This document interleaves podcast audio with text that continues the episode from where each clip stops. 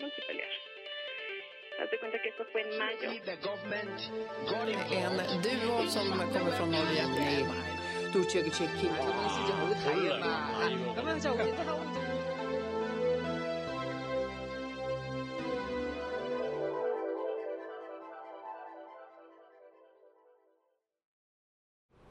Двадцать седьмое мая 2021 года. Сколько Россия тратит деньги на Белоруссию и что теряет от поддержки режима диктатора Лукашенко? Россия осталась едва ли не единственной страной, которая продолжает поддерживать режим диктатора Лукашенко. И дело не только в тесных братских торговых и экономических отношениях с Белоруссией, а еще в кредитных и прочих денежных обязательствах. Сейчас Белоруссия крупнейший должник России. Ее долг перед Российской Федерацией превышает 9 миллиардов долларов. Это почти треть от суммарного долга всех стран, которым Россия выдавала займы. В целом, поддержка белорусской экономики со стороны России с начала 2000-х годов с учетом скрытых субсидий оценивается более чем в 100 миллиардов долларов. При этом потери России от поддержки режима диктатора Лукашенко составляют десятки миллиардов долларов. Россия крупнейший кредитор Беларуси. Единственный союзник, который остался у России, Беларусь. И я часто Путину об этом говорю, э, говорит Лукашенко. Я понимаю тебя, ты не можешь Беларусь потерять. Об этом диктатор заявил в своей привычной риторике в 2020 году. Он считает, что потеря Минска как союзника нанесет сильнейший удар по внутренней политике России. Правда, такая дружба Москве обходится совсем недешево. Поддержка Москвой особых отношений с Минском складывается из сумм двух компонентов. Это скрытые субсидии за счет скидок на российские энергоносители, нефть и газ, и чистая финансовая поддержка. По данным Всемирного банка, крупнейшим государственным должником России на конец 2019 года являлась Беларусь. Она задолжала России 8 миллиардов долларов по кредитам.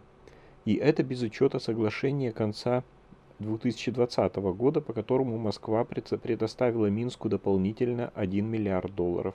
Для сравнения, долги террористического Ирака и нацистско-коммунистической Кубы э, традиционно поддерживаемых Россией, долги их перед Россией по подсчетам экономистов могут достигать 4 миллиардов долларов.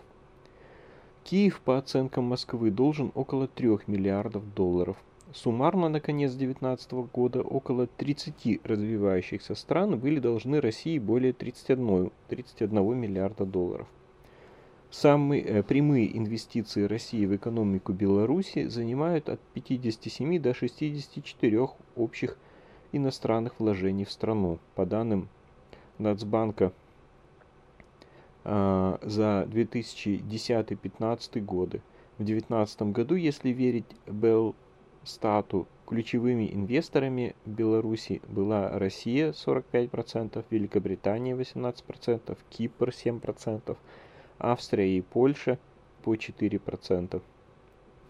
При этом Россия является одним из главных держателей внешнего госдолга Беларуси. Согласно Центра экономических исследований, он оценивается примерно 18 миллиардов долларов и около 40% этой суммы в руках Российской Федерации. Если прибавить долг Минска перед Евразийским фондом стабилизации и развития, тогда совокупный долг перед Россией будет уже достигать почти 50% белорусского внешнего долга. Диктатор Лукашенко регулярно просит у России снижения цен на нефть и газ, причитая, что Россия, что Россия братские отношения с нами променяла на партнерские, а белорусы больше не хотят ползать на коленях перед братьями. Но уже долгие годы Белоруссия получает от России энергоресурсы по ценам значительно ниже рыночных. В некоторые годы цены на газ для Минска по сравнению со средней экспортной ценой в другие страны отличалась более чем в два раза. По оценкам Международного валютного фонда, только с 12 по 2019 годы Белоруссия получила свыше 17 миллиардов долларов субсидий благодаря поставкам природного газа по льготным ценам. Белоруссия также выигрывала от нулевых экспортных пошлин на нефть, получив за этот же период почти 25 миллиардов долларов. Причем Беларусь перерабатывает российскую нефть и потом продает полученное топливо за рубеж, что составляет около трети всего экспорта страны. О том, сколько Россия теряет от поддержки режима диктатора Лукашенко, можно судить по цифре, которую ранее озвучивал Кремль, говоря о выдаче кредитов и ежегодных беспошлиных поставок энергоресурсов Беларуси. Всего российский бюджет в период с 2001 по 2015 годы недополучил 22,3 миллиарда долларов. Все это является ничем иным, как прямой и косвенной поддержкой нашего союзного белорусского государства отмечалось в заявлении. И если кредиты возвращаются с процентами, то нефтегазовые льготы для Беларуси – это безвозмездные косвенные потери российского бюджета. Диктатор Путин э, как-то высказывался на этот счет, отметив, что для нас это не выброшенные деньги, это просчитанные шаги в расчете на будущий результат. С другой стороны, Россия – главный рынок сбыта белорусских товаров на долю России приходится 47,9% всего товарооборота Беларуси. Но динамика двусторонней торговли с каждым годом снижается. Если в 2012 году товарооборот между Россией и Беларусью составлял 43,8 миллиарда долларов, то в 2020 29 миллиардов долларов, говорится на сайте посольства Беларуси в Российской Федерации. Беларусь поставляет в основном в Россию сыры, творог, сливочное масло, молоко, мясо, грузовые автомобили и тракторы, а импортируют нефть, газ, отходы и черные металлы. После того, как диктатор Лукашенко после очередных выборов незаконно э, узурпировал власть в Беларуси, кстати говоря, в русских городах появляется очень много точек продажи белорусских товаров. Рынки на центральных площадях, э, павильоны э, и в центрах городов, и э, на рынках э, исключительно белорусских товаров, белорусского производителя. То есть Россия начала поддерживать Беларусь после того, как она стала открытой, явной, кровавой диктатурой крайне широко. В Ростове-на-Дону уже два месяца расследуется уголовное дело о надписи «Путин вор» на обшарпанной стене жилого дома. О разоблачении экстремистской группировки в кавычках рапортовал Центр общественных связей ФСБ, хотя официально по этому делу есть два подозреваемых и один обвиняемый, все по статье «Вандализм». Этот единственный обвиняемый 26-летний юрист из страховой компании Кирилл Скрипкин – как минимум до 21 июня 2021 года останется в СИЗО.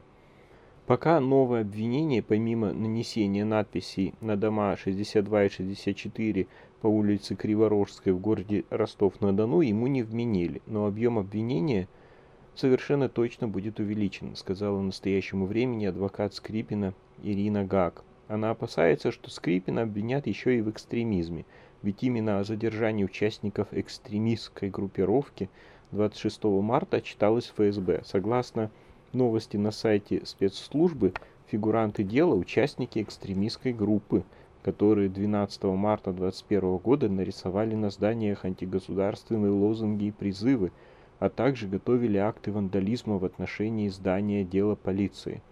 Антигосударственные лозунги – это надписи «Путин вор», и свободу политзаключенным.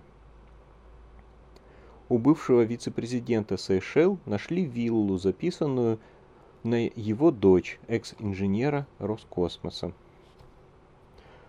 Ушедшего со своего поста в прошлом году вице-президента Сейшельских островов Винсента Маритона у него есть пятиэтажная вилла с открытым бассейном, которую, согласно документам, купила его дочь Владислава, работавшая инженером в Роскосмосе. Следует из совместного расследования телеграм-канала «База» и российского отделения Transparency International. Виллу, о которой идет речь, сейшельские журналисты нашли еще в 2015 году. Участок площадью почти 2000 квадратных метров, на котором она построена, предполагали они, мог быть приобретен местным чиновником коррупционным путем. Сейчас, заметили эксперты, которые работают с сейшельской недвижимостью, такой участок с виллой может стоить около 5 миллионов долларов. В Югре доходы некоторых главврачей превысили 10 миллионов рублей в год. Некоторые главврачи государственных больниц и поликлиник в Югре по итогам прошлого года получили больше 10 миллионов рублей доходов. Как следует из деклараций медиков, опубликованных окружным департаментом здравоохранения, главный врач Нижневартовской городской поликлиники Светлана Веронина в 2020 году получила доход больше 10,6 миллионов рублей – в документах не уточняется, вся ли сумма поступила в качестве зарплаты. Она владеет двумя квартирами, гаражом и машиноместом. Также в пользовании у нее жилой дом площадью 300 квадратных метров принадлежит мужу и автомобиль Audi Q5. Главный врач Октябрьской районной больницы Александр Аленин задекларировал около, 8, около 11,8 миллионов рублей дохода. Правда, из этой суммы 7,5 миллионов приходится на так называемые иные доходы. Не разъясняется, какие, какие именно. И далее по списку. А, вот еще откуда могут браться в честной буквально статистике средние так называемые зарплаты врачей. На самом деле колоссальной разницы в доходах в России не только между чиновниками высшего звена, а между обычными врачами, обычными служащими, обычными людьми, гражданами и теми, хоть кто дорвался хоть до какой-нибудь власти, чтобы отхватить себе хоть сколько-нибудь. Сразу же разница в доходах начинает э, быть десятки раз и больше. Это общая тенденция русского народа. Рейс из Парижа в Москву в обход Беларуси отменили второй день подряд. Рейс из Вены тоже отменен. Рейс авиакомпании Air France из Парижа в Москву, который планировался на 27 мая по маршруту в обход воздушного пространства Беларуси, отменен. Об этом сообщает Интерфакс. Источник агентства, знакомый с подготовкой рейса, напомнил, что формально регулярное авиасообщение между Францией и Россией не возобновлено, поэтому каждый рейс выполняется не автоматически в соответствии с утвержденным расписанием, а требует отдельного согласования с российскими авиавластями. Также рейс из Вены в Москву 27 мая отменила авиакомпания Austrian – Рейс АФ 1154 Париж-Москва также отменяли 26 мая. Это произошло, когда пассажиры уже сидели в салоне самолета. Авиакомпания сообщила, что не получила разрешения на вход в воздушное пространство России. При этом другие рейсы самой Air France и других авиакомпаний, летевшие в обход Беларуси в тот день, такие разрешения получили. Россия, кажется, начинает Э, поддерживать диктатора Беларуси Лукашенко, жертвуя своими рейсами из Европы, которые летят в обход Беларуси. Организация «Открытая Россия» решила полностью прекратить свою деятельность и закрыть отделения в регионах, чтобы защитить сторонников от уголовных преследований – Такое решение приняло руководство организации. Все члены «Открытой России» исключены из организации, а их членство аннулировано во избежание возможного преследования. Нам не нужны новые штрафы и уголовные дела. Мы хотим защитить наших сотрудников, сказал Пивоваров. Каратели пришли с обысками к членам либертарианской партии сразу в нескольких российских городах. Об этом сообщает МБХ Медиа со ссылкой на координатора «Открытой России» Татьяну Усманову. По словам Усмановой, обыски проходят в рамках дела о перекрытии дорог на акциях протеста 31 января. В Челябинской области в разгаре праймерис Единой России, результатом которых станет список кандидатов, которых партия выдвинет от региона в Государственную Думу, если не считать скандальное исключение из предварительного голосования депутата Гордумы Челябинской Ильи Миттельмана, который собирался составить конкуренцию в Челябинском округе вице-спикеру э, ЗСО Владимиру Павлову, то можно сказать, что предварительное голосование проходит спокойно. Главная причина такого затишья – отсутствие реальных конкурентов у кандидатов-одномандатников. Анализ списка участников праймерис по кругам говорит о том, что каждый согласованный на выдвижение кандидат привел с собой группу товарищей, которые создают видимость конкуренции – но это не значит, что в числе участников предварительного голосования нет людей, выдвинувшихся без согласования из интереса или по зову души. Например, Металлургический округ, самый прозрачный в плане спойлеров округ. Это Металлургический, где главный претендент на победу действующий депутат Госдумы Владимир э, Бурматов привел с собой группу депутатов и активистов из своего пула. Вычислить их несложно. На страницах в соцсети у них опубликована масса совместных фото и хвалебных постов в отношении Бурматова. Некоторые являются его официальными помощниками. Челябинском округе согласованным кандидатом является депутат ЗСО Владимир Павлов. Он запоздал со стартом кампании, но партийное руководство сделало ему неплохой подарок, убрав с пути Илью Миттельмана, которого обвинили в нарушении партийной дисциплины. Спойлерами Павлова на праймере стали несколько бюджетников, партийных функционеров и помощников депутата и так далее во всех округах. Собеседник знаком в Челябинской Единой России не видит ничего плохого в командной игре на праймерис. Каждый опытный политик всегда регистрировал спойлеров. Это стандартный технологический ход, говорит источник. При этом для многих, кто идет ради участия, праймерис может быть политическим лифтом. А, поэтому это не считают политическим лифтом. А, поэтому это не считают бесполезной процедурой. Фавориты праймерис всегда рассматривали предварительное голосование как этап в кампании, когда идет мобилизация электората. И в этот раз большинство кандидатов также включились в этот процесс. А, напомню, что в России больше нет оппозиции, больше нет настоящей конкуренции, больше нет настоящих выборов.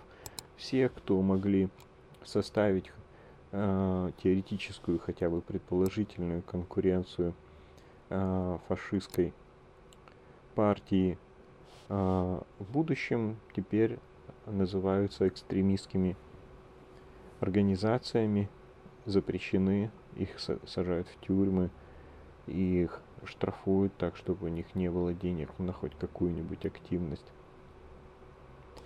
Их терроризируют преследованием, обысками, подбрасыванием наркотиков.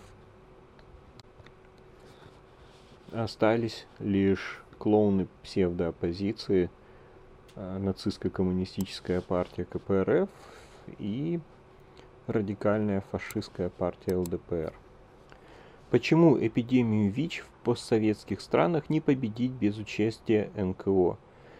Нарушение прав ВИЧ-инфицированных и стигматизация НКО, помогающих людям с этим диагнозом, мешают победить эпидемию заболеваний в России, Беларуси и Центральной Азии, уверены эксперты и правозащитники.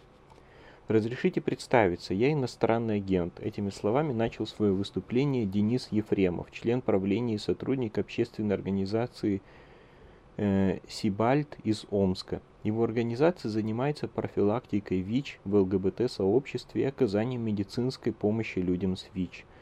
В 2016 году по решению Минюста РФ организация одной из первых ВИЧ-сервисных российских НГО была признана иностранным агентом.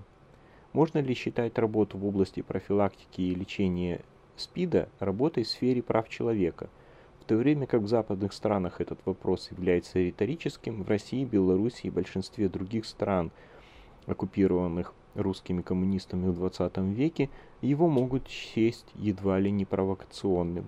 Обо всем этом говорили участники онлайн-дискуссии «Работа в сфере ВИЧ», «Работа в сфере прав человека» Восточноевропейской конференции 2020, состоявшейся 14 декабря в организованном фондами Европейское действие по СПИДу, Альянс против СПИДа, Хлеб для мира, Немецкая ассоциация ВИЧ сервисных организаций при поддержке Министерства здравоохранения ФРГ, пишет Deutsche Welle, немецкая волна. Сотрудничество с НКО – фактор успеха в борьбе с ВИЧ. В отличие от постоянного снижения заболеваемости и смертей на глобальном уровне, количество заболеваний и смертей от ВИЧ, СПИД в России, Украине и Белоруссии и других странах Восточной Европы и Центральной Азии неуклонно продолжает расти, констатировал специальный посланник ООН по ВИЧ в этих двух регионах Мишель Казачкин. 2010 года число новых инфицированных там выросло на 72%, а смертность от СПИДа выросла почти на 24%. Сотрудничество государственных систем здравоохранения с гражданскими организациями, имеющими непосредственный контакт с ключевыми группами, признано одним из факторов успеха сдерживания эпидемии ВИЧ. Однако во многих постсоветских странах, то есть странах, ранее оккупированных русскими коммунаци, Государственные органы не только оказываются сотрудничать с НПО, но и стигматизируют их как врагов или иностранных агентов, ограничивая их действия и возможности финансирования. Нередко это влечет за собой фатальные последствия для НПО, которые действуют в сфере профилактики ВИЧ. Как работают общественные активисты в условиях сужения гражданского пространства в России, Беларуси и других странах региона? Признанная в России иностранным агентом организация Сибальт, о которой рассказал Денис Ефремов, была учреждена в 1996 году представителями Омского, Омского ЛГБТ-сообщества. За эти годы силами организации в городе был создан телефон горячей линии по ВИЧ-инфекции для жителей Омской области, организована группа поддержки для людей, живущих с ВИЧ, запущена услуга экспресс-тестирования на ВИЧ – Сибаль также занимается сбором и распространением информации, которая способствует профилактике насилия и дискриминации по признакам гендерной идентичности. В среднем за год услугами организации пользуются около полторы тысячи человек. По словам Дениса Ефремова, это около 20% целевой аудитории. В условиях коронавирусной инфекции Сибаль налаживает доставку профилактических наборов и экспресс-тестов на ВИЧ через курьеров людям, которые не могут прийти в офис организации. Статус иностранного агента Денис воспринимает как некий маркер, цель которого отделить организацию от остального массива НКО, дискредитировать ее. Если бы до присвоения этого статуса у нас не было богатой истории работы и взаимодействия с нашими партнерскими организациями, этот лейбл очень сильно помешал бы нам жить и работать, уверен он. Но поскольку это произошло спустя 15 лет после возникновения Сибальта, за это время организация приобрела немалую известность в регионе. Так что благодаря личным связям и хорошим результатам работы нам удалось сохранить хотя бы личные связи с людьми, работающими в государственной системе здравоохранения, рассказывает Ефремов. На взаимоотношения с целевыми группами статус инагента не повлиял – и в регионе, и в целом по стране многие люди воспринимают ситуацию достаточно адекватно и понимают, что этот ярлык не несет в себе ничего негативного, говорит активист. Если ВИЧ-сервисные организации в Беларуси начинают активно заниматься защитой прав человека, их существование оказывается под угрозой, констатировал руководитель Минской ассоциации Белсеть Антиспид Олег Еремин – Основное направление деятельности его организации – профилактика ВИЧ в среде ЛГБТ-сообщества. Но как только мы попытались заниматься адвокацией и вопросами прав человека, у нас тут же начались проблемы. Нас лишили юридического адреса, а если у организации нет юридического адреса, Минюст через месяц имеет право ее закрыть, рассказывает Олег. Ассоциацию спасло вмешательство Министерства здравоохранения, но, по словам активиста, это стало хорошим уроком. Сейчас говорят, что гражданское общество в Беларуси проснулось. Я скажу, что некоторые люди никогда не спали, смеется активист. Но в стране стало гораздо больше людей, которые вовлеклись в процесс защиты прав человека.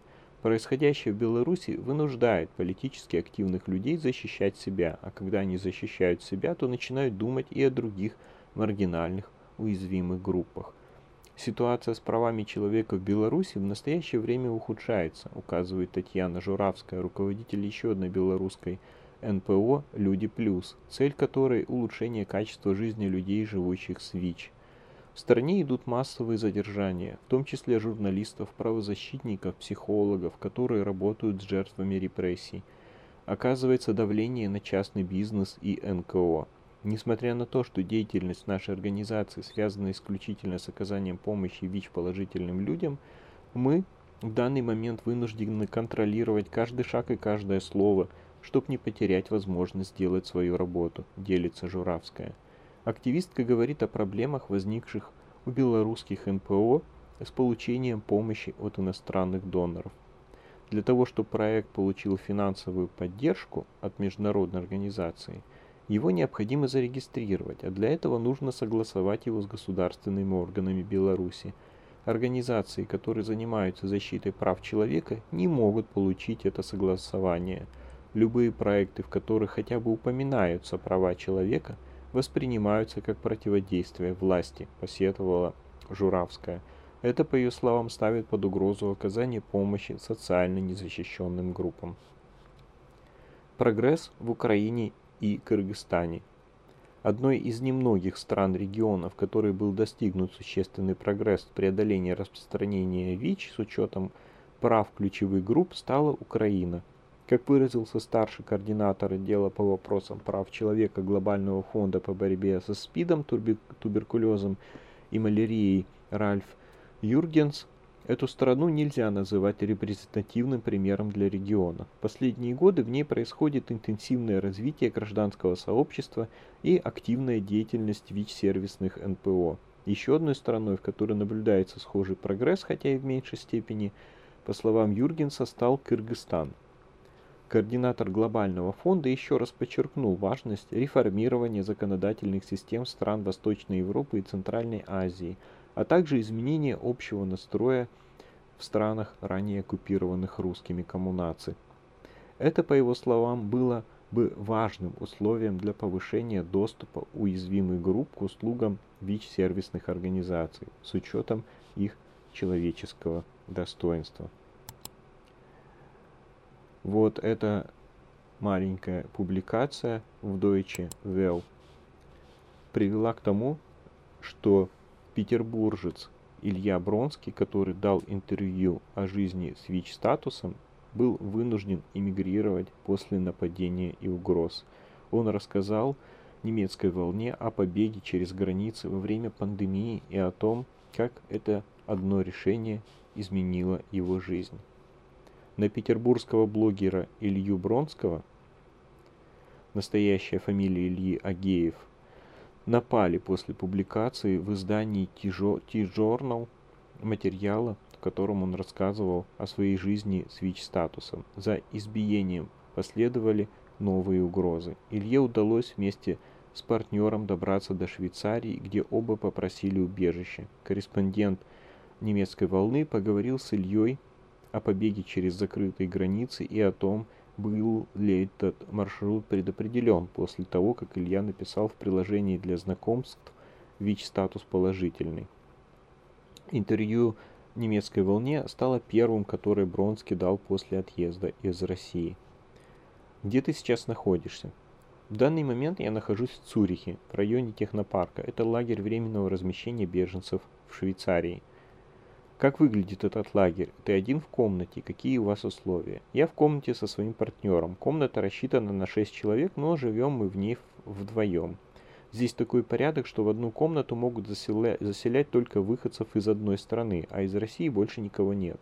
Сам лагерь – общежитие в здании прямоугольного типа с закрытым внутренним двором.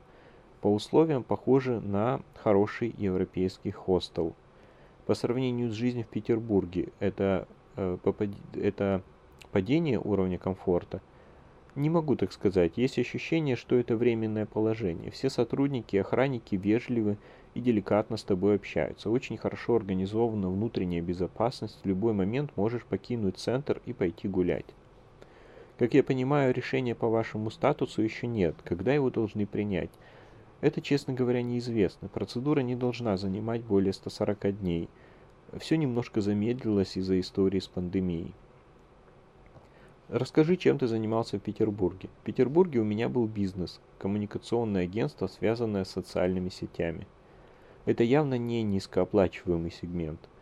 Жаловаться глупо, по финансам получалось все очень хорошо. Твоя жизнь изменилась после публикации статьи в T-Journal о людях с ВИЧ, которая в принципе не планировалась как сенсация, или ты уже предчувствовал, что это будет бомба. Я предполагал, что это вызовет негатив, но неправильно оценил его масштаб. Еще в 2019 году, спустя месяц после того, как я узнал о своем ВИЧ-статусе, я открыто выставил его в приложении для знакомств и в Твиттере, и с негативом сталкивался регулярно, наслушался всякого о себе – но если ты не готов столкнуться с негативом, просто никогда ничего не пиши в соцсетях. А после публикации в T-Journal пошла новая волна.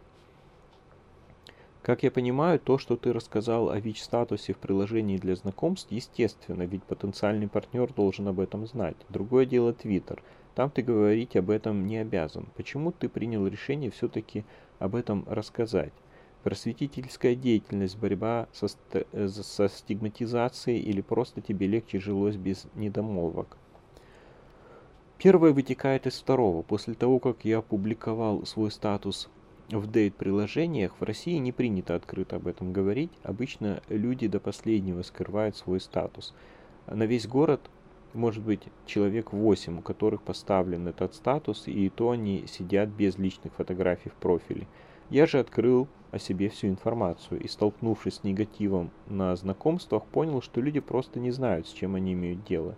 Существует огромное количество стереотипов, люди не знают, как передается ВИЧ, чем отличается от СПИДа и так далее. И я решил, что должен в Твиттер сделать такой образовательно ознакомительный курс, который позволит людям избавиться от стереотипов. Тебе не кажется, что такое решение назвать вещи своими именами в приложении для знакомств неизбежно должно было привести тебя к эмиграции? Ты сам сказал, что первое вытекает из второго. Получается, жить с открытым ВИЧ-статусом в России невозможно даже в либеральном Питере? Тогда мне так не казалось. Примерно в то же время у Дудя вышел целый выпуск на тему ВИЧ. Об этой теме говорили, да я и сам сумел полтора года открыто жить с этим негативом в соцсетях, который не выходил за какие-то границы. Насколько я понимаю, тебя обвиняли в двух вещах. Первое, что ты солгал о действительной причине заражения, и второе, что ты подстроил нападение, чтобы эмигрировать в Швейцарию. Все правильно, именно по этим двум пунктам. И как ты это воспринимал? Абсолютно безразлично. Постоянно э, найдутся люди, которым нужно негативно прокомментировать что угодно, не обращая внимания. Давай о первом пункте. Как я понял, ты думаешь, что заразился в стоматологической клинике. Врач считает это самым вероятным, так как на тот момент физически не могло произойти э, это никаким-либо каким-либо другим путем. Я был в моногамных отношениях, до этого были проверки каждый год. Мы с врачом сделали вывод, что это была медклиника на Чернышевской. К тому же было более 20 случаев обращения от бывших пациентов той клиники, у которых была схожая история. Схожая история это ВИЧ? Да, вероятнее всего они экономили на анестезии и использовали повторно одни и те же шприцы. История как из 90-х. Бизнес по-русски. Ты думал о каких-то правовых шагах в отношении клиники? Думал и, и даже общался с юристом, но мне сказали, что это абсолютно гиблая история. У нас в законодательстве даже есть статья за такого рода действия, но она недоказуема, ее невозможно применить. Это вообще не работает. Даже если у тебя был сексуальный контакт с человеком, который знал о твоем статусе, но тебе не сообщил, привлечь его к уголовной ответственности нереально. Когда ты рассказывал о клинике, тебе не верили, думали, раз ты гей, то должен был заразиться в грязных подвалах.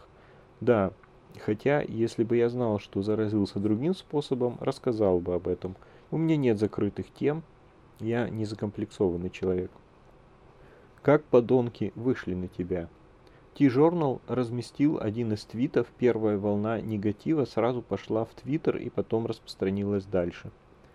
После нападения новость появилась в СМИ, получился эффект снежного кома. Одни издания перепечатывали другие, в Идоке за двое суток поднялась такая шумиха, что я почувствовал себя под прожектором. Это привлекло еще больше негатива. Поэтому на следующий день я закрыл личные сообщения во всех социальных сетях. Почему ты принял решение уехать?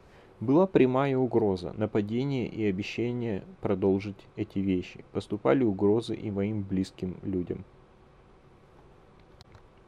У тебя не было швейцарской визы? Нет. А с Сербией у России безвизовый режим. Летишь туда, как в Турцию. Вы купили билеты и сели в самолет вообще без визы? Да, мы прилетели и первому же полицейскому пограничнику сдались на территории транзитной зоны аэропорта. Я даже не знал, что так можно делать. Да, это описано даже на сайте консульства Швейцарии. Попросить убежище можно на территории транзитной зоны по прилете. Это был очень трогательный момент. Нам налили чаю, пытались всячески успокоить. Успокойтесь, все хорошо, вы в безопасности. И буквально через 4 часа нас отвезли э, в первичный центр, где мы сейчас находимся. Как ты видишь себя через год или два? Будешь интегрироваться? Интегрироваться обязательно стоит. Страна нам очень нравится. Будем учить язык, переориентирую свою профессию, чтобы была возможность тут работать и становиться полноправными швейцарцами. Диктатор Северной Кореи Ким Чен Ын запретил узкие джинсы, прическу малет и некоторый пирсинг на теле как символы капиталистического образа жизни – этот шаг последовал за предупреждением государственной газеты о том, что необходимо сделать больше, чтобы не дать капиталистической культуре захватить страну. Мы должны опасаться даже малейших признаков капиталистического образа жизни и бороться, чтобы избавиться от них, говорится в государственной пропаганде. Новые правила моды являются частью борьбы режима с антисоциалистическим поведению.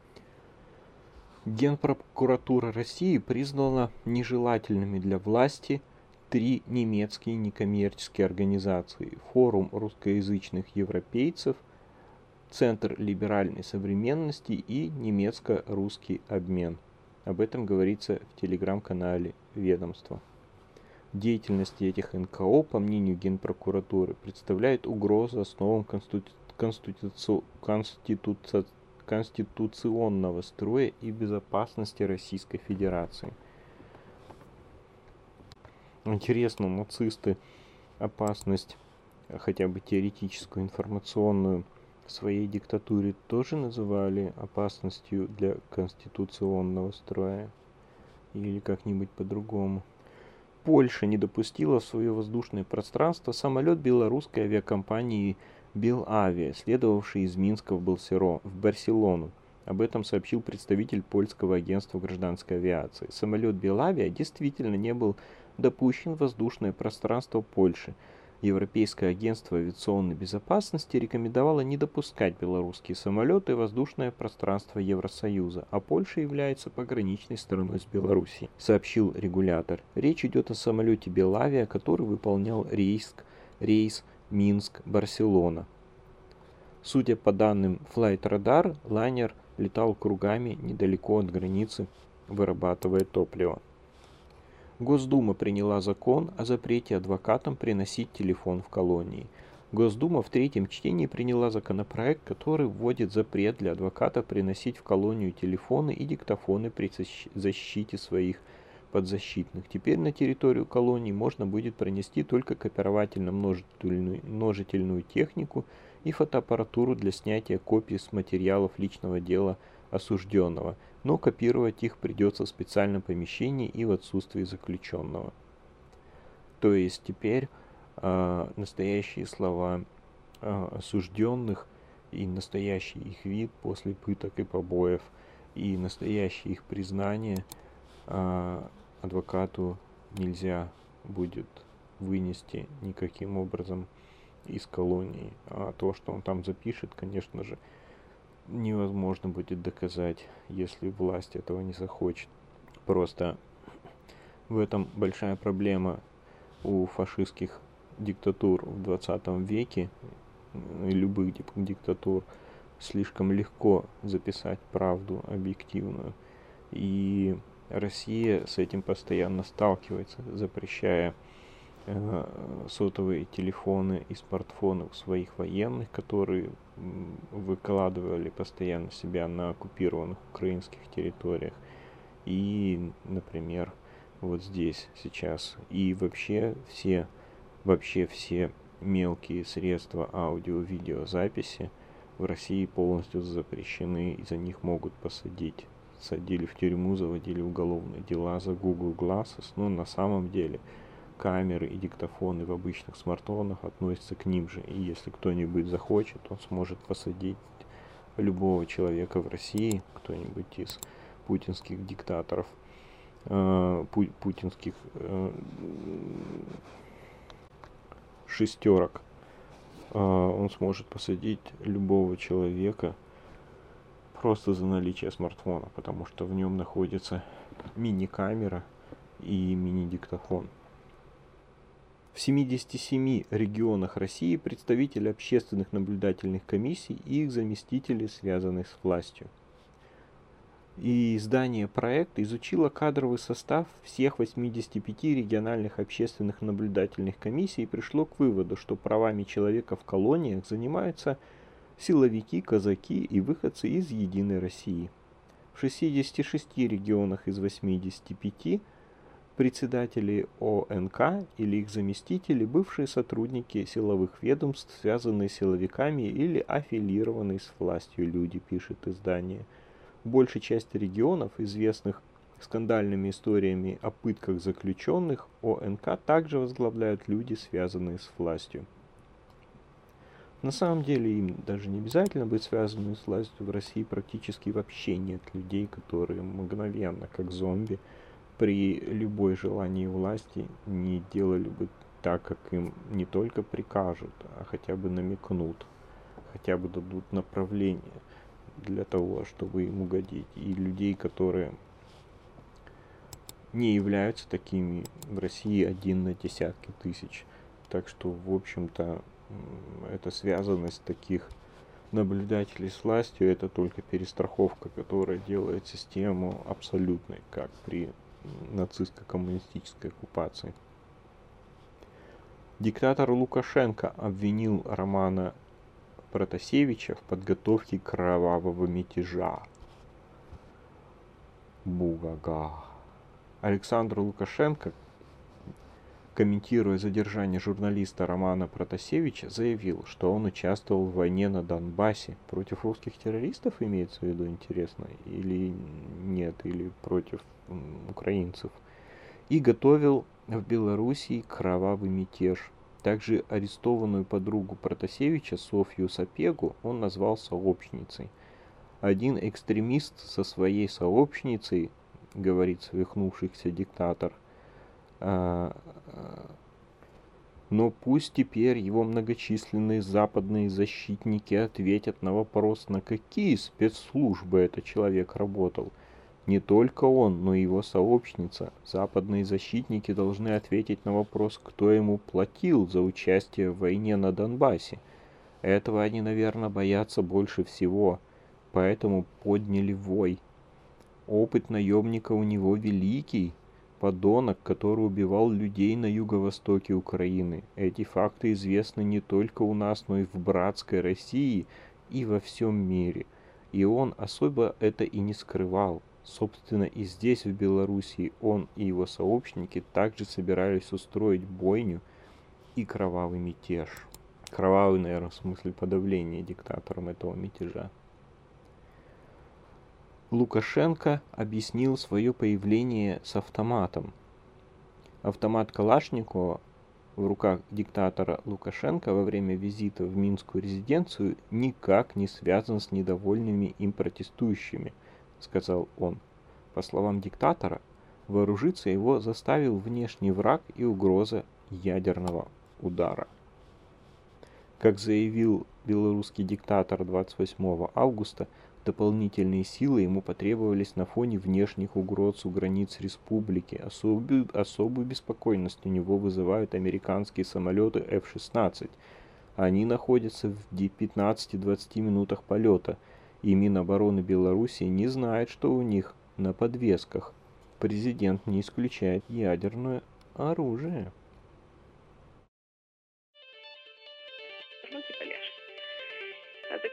cuenta que esto fue en mayo. En duo som kommer från Norge. 또 저기 제 키.